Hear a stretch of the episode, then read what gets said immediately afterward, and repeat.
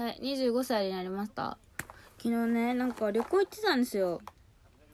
20昨日5月27で25歳になったんでそのお祝いみたいな感じであの行ってたんですけど熱海に。熱海さ昨日マジめちゃくちゃ暑くて昨日一昨日で行ってたんだけどなんかどっちも超暑かったんですよね。本当に30何度とか5月なのにねありえないよね。行っててでしかも私たちが乗ってた車がエアコン故障してんですよ。やばくない？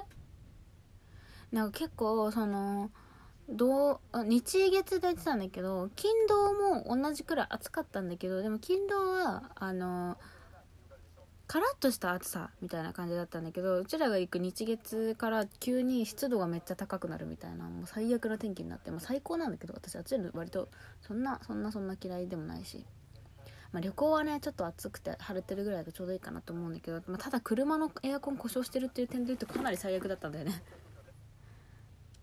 最悪だったんですけどあまそのピンチをチャンスに変え崩れないベースメイクをさらに発見したのでご報告したいと思います。本当にねエアコン壊れててなんかあのとりあえず送風はできるの。送風はできるんだけどエアコンつけるとあの助手席側のエアコンから暖房が出てきちゃうの。やばいよね。マジで面白かった。そうまともな風が出てこなくてだからとりあえず私はあのはんなんだっけ手持ちの扇風機を持ってたしあとはもう窓を開けるっていう手段を尽くしてなんとか涼しくしてたんだけどまあでもそれでも全然汗かくしなんか普通に湿度が高いから車関係なくても降りても暑いの。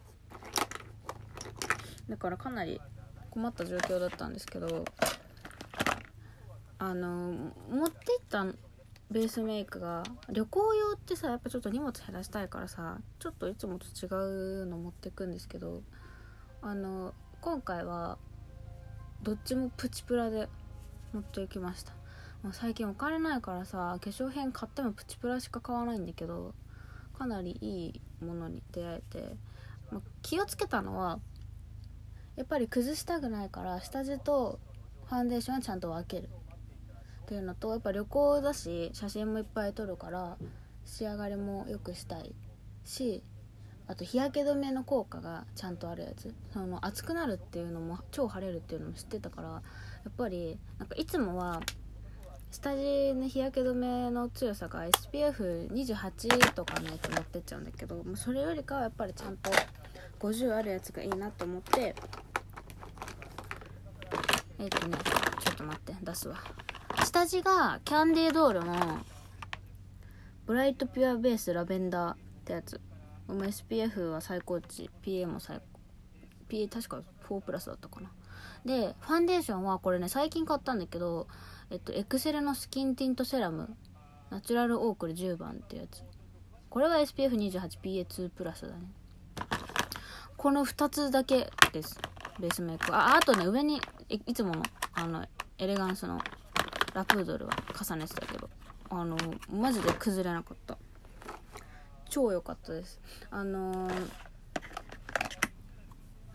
そう。まあ多分ねどっちが良かったかって言われると崩れにくさで言ったら多分下地の方なんだろうなキャンディードールの。キャンディードールねなんかそんなこう崩れないみたいなのをご利用ししてるやつじゃなくてえっとねやっぱ多分紫だからトーンアップするっていうところ。とまああとやっぱ日焼け止めの数値はかなりアピールしてるのかもしれない。けどね本当にねなんか崩れなかった。かなりねほん湿度が高くて。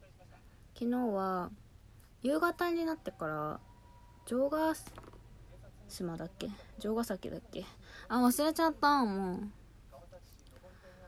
うなんか断崖絶壁みたいな 森の中を歩いてたの。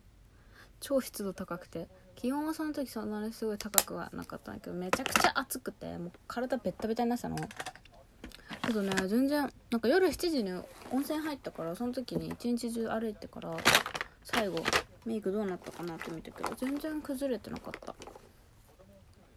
そうなんか紫色でトーンアップするし日焼け止めの効果もあるし崩れないから本当になんか夏向けっていう感じの下地だと思う。結構なんか今ね今年なんかやたらトーンアップ系流行ってるけど多分去年スキンアクアが紫出して売れたからかな。わかんないけど。すごいいいねあれは。去年から私も使ってるんだけどなんかこんなに崩れにくかったっけっていうような感じ。ただやっぱ塗りすぎるとすごい白くなっちゃうから調節して使ってほしい。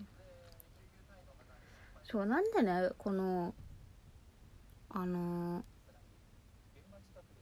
えっとねキャンディードールとエクセルを組み合わせたかっていうとエクセルのねファンデーションずっと気になってたの。超いいっていうのを見て。透明感が出るしカバー力もちゃんとあるみたいな。気になってはいたんだけどあの色の展開がね少ないんだよね。4色しかなくてあの普通の多分イエベの人は合うんだけどブルベの人あれ合わないと思うんだよね。なんかね私結構肌色が明るいからファンデーションあると一番明るい色とかまあ2番目ぐらいの明るい色を使うんだけどうわなんだこれぐしゃぐしゃになってないシャドウ使うんだけどうん取れない。アイシャドウのチップが取れない。そう。あのね一番明るい色って大体ね1色しか出てなくてそれがブルベの人には合わないっていうことが多くて今回もそうだったの。エクセルのやつ一番明るい色があのー、標準色の1個明るい色だからちょっとこうベージュっぽくっていうかまあブルベの人が塗るとね多分ちょっとこう黄色っぽくなっちゃうんだよね。だから下に紫塗って色調節しないとあんまりね合わないの。そうだから紫でちょっと明るくして明るくっていうかまあちょっとこうピンクっぽいような肌色を作ってからエレガえっとエクセルを重ねたらすごいちょうどいい色になったし崩れなかった。エクセルのファンでいいねあれ。私ずっとさこの間崩れないベースメイクって言ってさあのエクセルの下地に RMK 重ねてるって言ってたんですけどなんか個人的には RMK の進化版みたいな全然値段違うんだけど RMK が多分あれ5000円ぐらいでエクセル2000円しないぐらい1800円ぐらいだと思うんだけど多分エクセルの方がいいと思う。もちろん人にはよると思うけどエクセルはなんか RMK よりもうちょっと感触がこってりしたようなっていうか本当にちょっとだけだけどねクリームっぽさが増したような感じで。RMK はあれ私去年買ってずっと使ってるからいけないのかな？なんかちょっとね水っぽいんだよね。